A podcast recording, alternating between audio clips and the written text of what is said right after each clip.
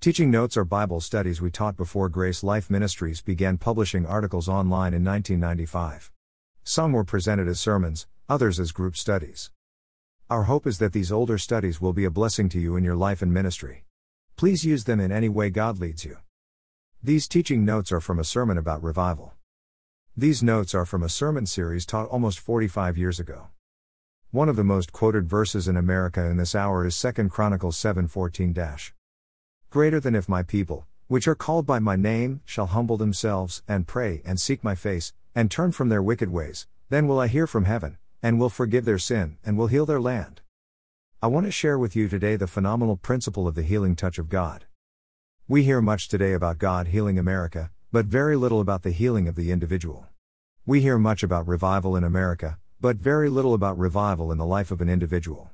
I want America to be healed and revived as much as anyone. In fact, I've given my life to a ministry for revival, but where does this healing and revival begin? It begins with each individual and his or her responsibility to God. Every single person here today is responsible to God for their lives and how they use it. Healing begins when each individual child of God kneels before his or her Lord and yields all in broken humility. It begins when each individual child of God prays like they've never prayed before, prayers that come from the heart and life, not just the head. It begins when each individual child of God seeks the Lord, His kingdom and righteousness with a whole heart. It begins when each child of God turns from his or her sin to the purity that God initially intended for us. If we stand before God emptied of self and sin and empowered with prayer and humility, God has promised throughout His Word to hear, forgive, and heal. How does God heal? Through His grace. Preach on grace. What will God heal? 1. He will heal our hearts. Cold hearts, broken hearts too. He will heal our minds. Worry, fear, anxiety, depression 3. He will heal our bodies. Sickness caused by emotions and mental stress 4. He will heal our relationships with others.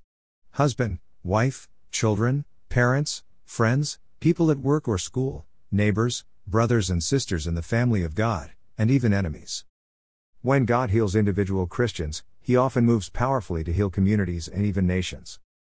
Thank you for reading these teaching notes from more than 40 years ago. My prayer is they will be a blessing to you and your ministry.